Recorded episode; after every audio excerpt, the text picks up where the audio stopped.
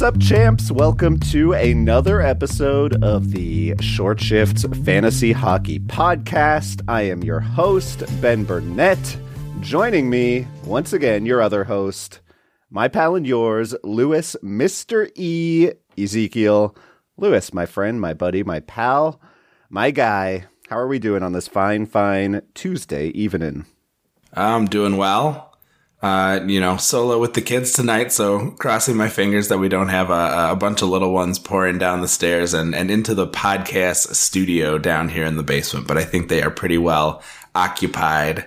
Uh, you know, Elon's Elon's got the one to deal with, and, and Brian too. But uh, I'm bringing I'm bringing three to the table here. So right, uh, triple dad action. Yeah, I appreciate that about you because no matter what, uh, no matter what complaints either Brian or Elon have about podcasting with children, I have more kids involved in my podcast than either of them do. Oh yeah, so, there you go. Yeah, I don't even have to do anything.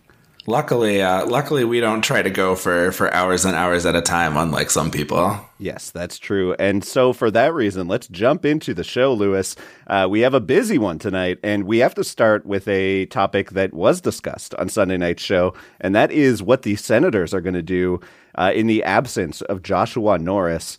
Uh, Brelon had mentioned this is a great opportunity for Shane Pinto, who's been incredible to start the year. Uh, five goals already, six points on the season. Uh, Shane Pinto remains just 20% rostered and looked like a shoe in to fill in for Josh Norris on the second unit, or the second line, rather, between uh, Claude Giroux and Alex DeBrincat. But instead, as we learned yesterday, Josh Norris is out at least two weeks. But it looks like the Senators are are hesitant to split Pinto from line mate Tyler Motte, who's also been very very good, five points in his last four, plus eleven hits, and so instead. The second line is now being centered by the crown jewel of the Mika Zibanejad trade. That is Derek Brassard, if you if you don't remember, as I'm sure we all do. Uh, fondly remember the uh, Mika Zibanejad for Derek Brassard trade. Um, so in the first game of the season for Brassard, he came in, scored a goal, one shot, put up two hits, 16 minutes um, of time on ice. Lewis, I guess I'm wondering, first of all, is Brassard interesting to you on that second unit? He is a, as our friend cousin Dave would say, a ludicrous streamer level, 1% rostered on Yahoo. Or if you were looking for a streamer off of the Sens, would you rather grab Pinto, who's 20% rostered, less available in deeper leagues, or Tyler Motte, who's 20% rostered? Um, but, you know, each of those players have obviously had a longer, five games longer uh, track record of success this year.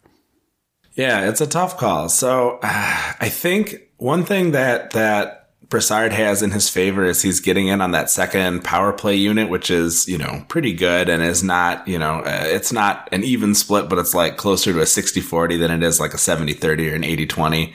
Um, so I do like that for Brassard and I'm glad that he scored.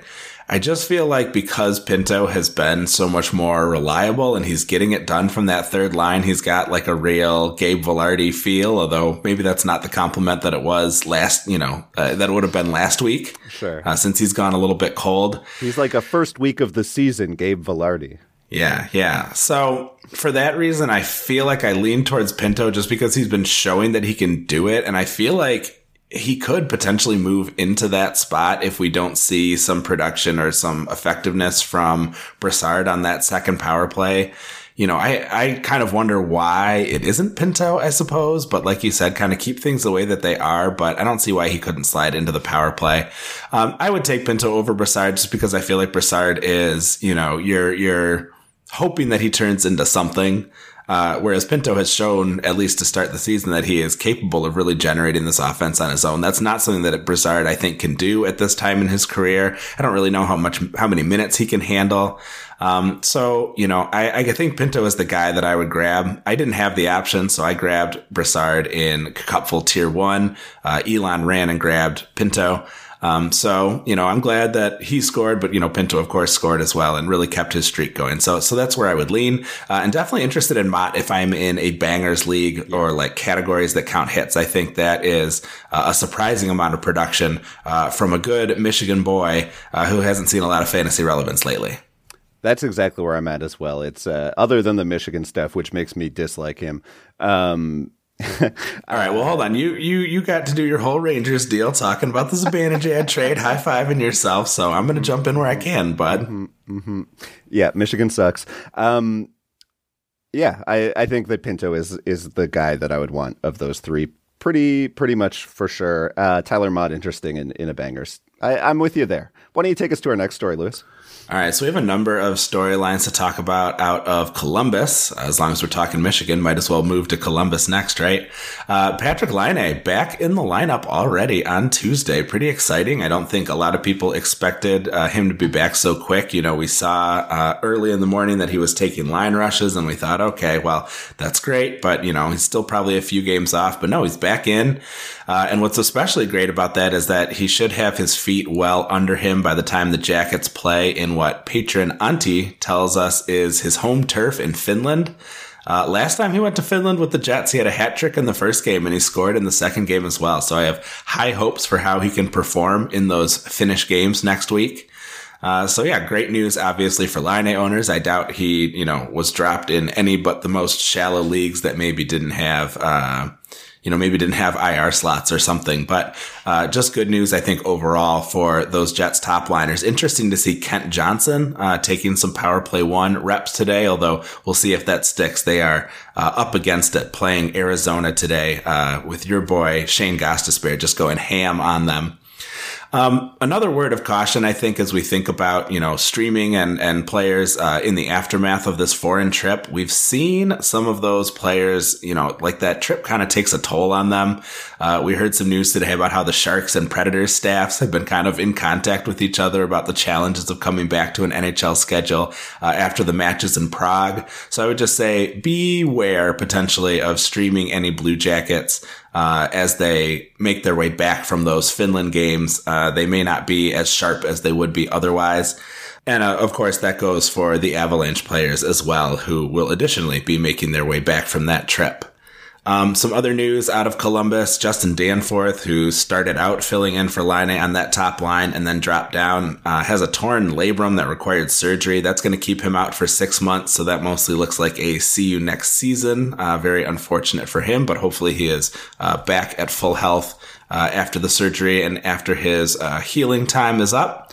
Uh, and we were maybe a little bit concerned about Elvis Merzlikins losing some starts to Daniel Tarasov, um, but Tarasov has been pulled from their game uh, against Arizona. So I would imagine that uh, that's got to make those Elvis uh, owners feel a little more confident. Does it, or does it just show you that maybe Columbus is not the wagon that people had hoped they were going to be this year? That's that's kind of where I am right now. Is like maybe they just don't have goaltending and the rest of the roster isn't good enough to like carry uh, carry them it, into the playoffs. I would guess, uh, based on how competitive the East is right now. Yeah, that's a good point. That that may be that may be how things truly are. Um, but you know, at the very least, hopefully those uh, owners will get a little more volume than maybe they were worried about getting uh, earlier in the week. Well, let's go over to a team that's even more depressing than the Columbus Blue Jackets, and that's the Vancouver Canucks uh, who have started 05 and 2 this season. I saw a tweet today that said, and I therefore have not uh, fact checked it. My fact checking was by going on twitter.com and seeing the tweet, reading it, and enjoying it. Therefore, it must be true. Uh, the uh, the Vancouver Canucks are one loss away from starting a season with more losses than the Vancouver Grizzlies ever did in uh, in the NBA. So that's a fun statistic for a, a team that was supposed to be playoff bound this year.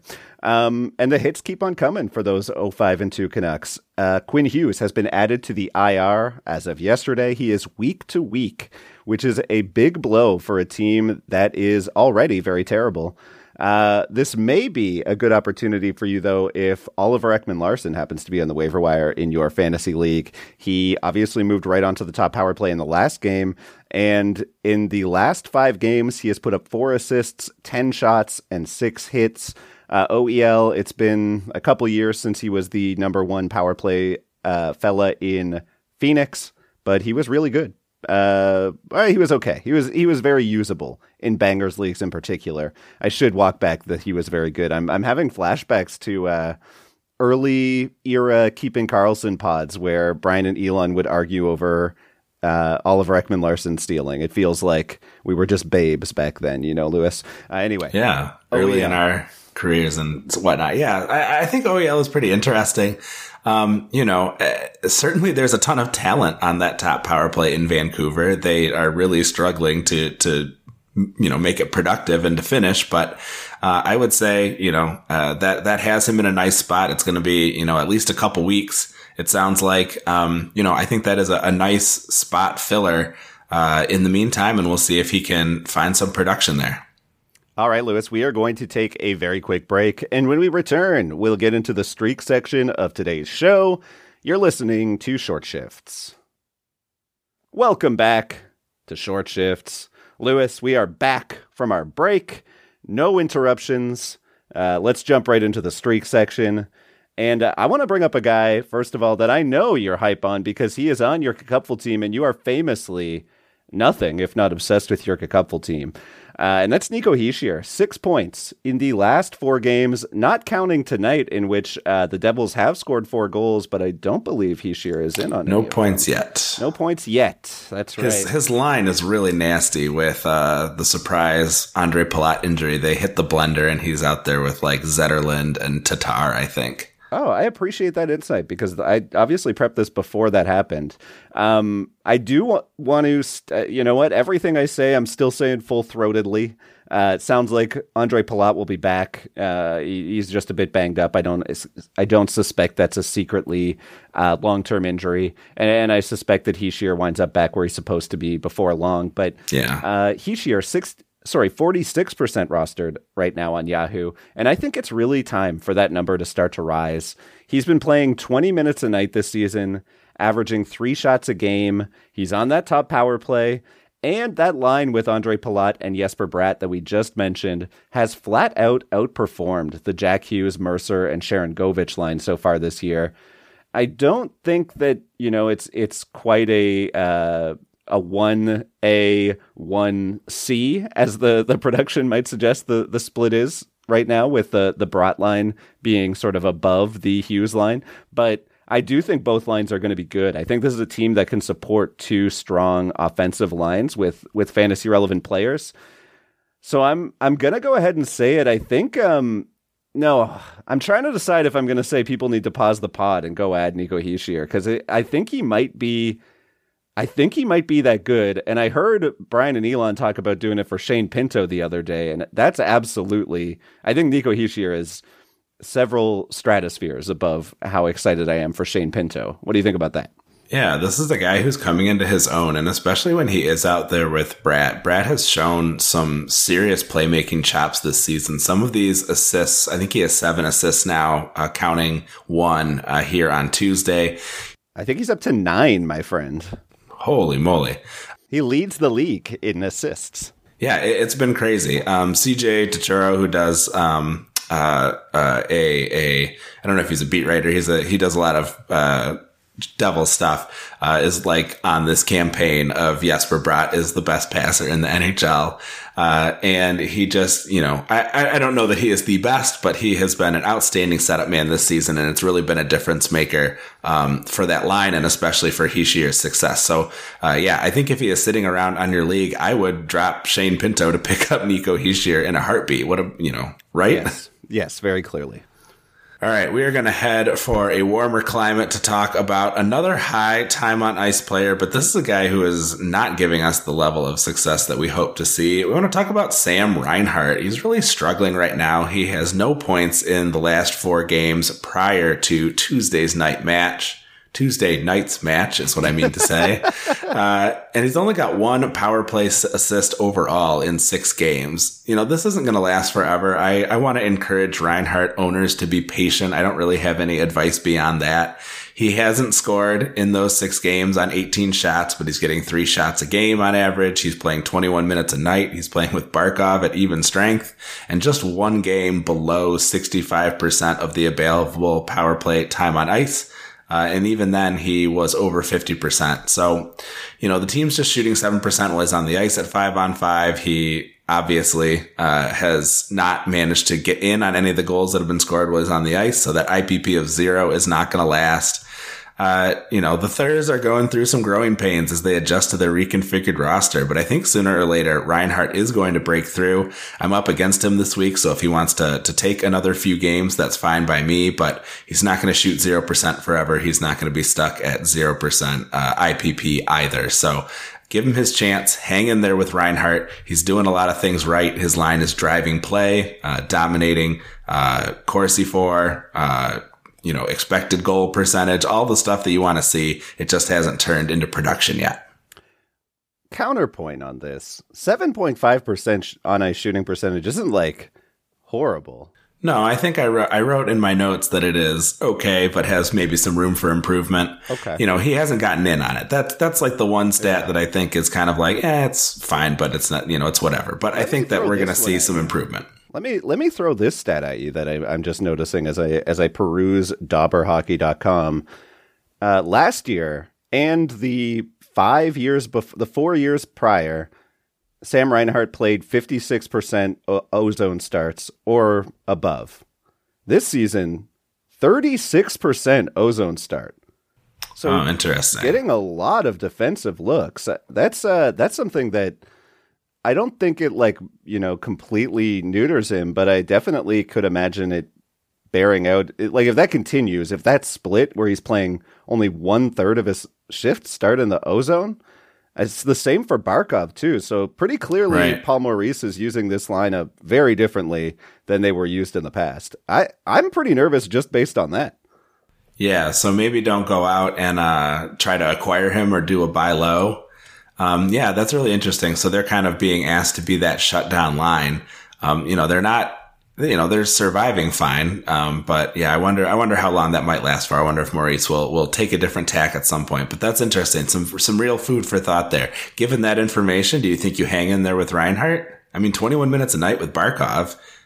Yeah, I don't, I don't know. I wonder, now I want to know, like, what's the, are there forwards in the NHL who play 40% or fewer ozone starts and put up 70 points like i i'm, I'm i feel like that's a deep dive research thing that we'll have to look into between now I think, next show I think the concern should at least be assuaged by those three shots per game. I mean, it's not like the mm-hmm. the you know defensive zone starts are preventing him from getting some offensive opportunities. Maybe they simply are good enough to be able to move the puck up and you know, uh, make something happen with it, even if he hasn't been able to cash in. So oh, I, I think that, that should temper it a little bit.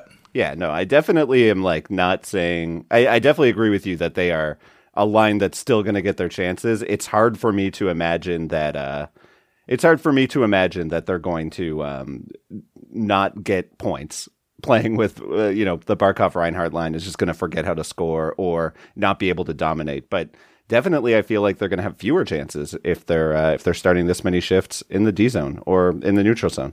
Uh, I guess we'll we'll head over to our next hot streak, and yeah, Lewis, I do want to put a bookmark in that one and come back to it maybe on Thursday and talk about whether uh, or you know what, reach out to us at Short Shifts KK on Twitter or in the Discord group and let us know. Uh, yeah, let us know what you think about you know this uh, this situation, and if you're a Thurs fan one of the the many Thurs fans that listen every week to our show. Thurs Nation out there, let us know. Uh, come on the show Thursday, and we'll uh, we'll chat all things Thurs. Uh, I need to go to my. Uh, I need to go to a team that I do not like, Lewis. That's that's called a big league transition right there. Uh, let's talk about the New York Islanders, and in particular, uh, Anders Lee. Hot, hot, hot. Seven points in the last five games. Very good to see that shot rate bounce back to just under three per game after he dipped nearly a shot per game last year. Still a bit shaken up by that ACL tear in 2021, uh, he said in a recent interview. So it does seem to make sense physically that that he would be in a better place in 2023.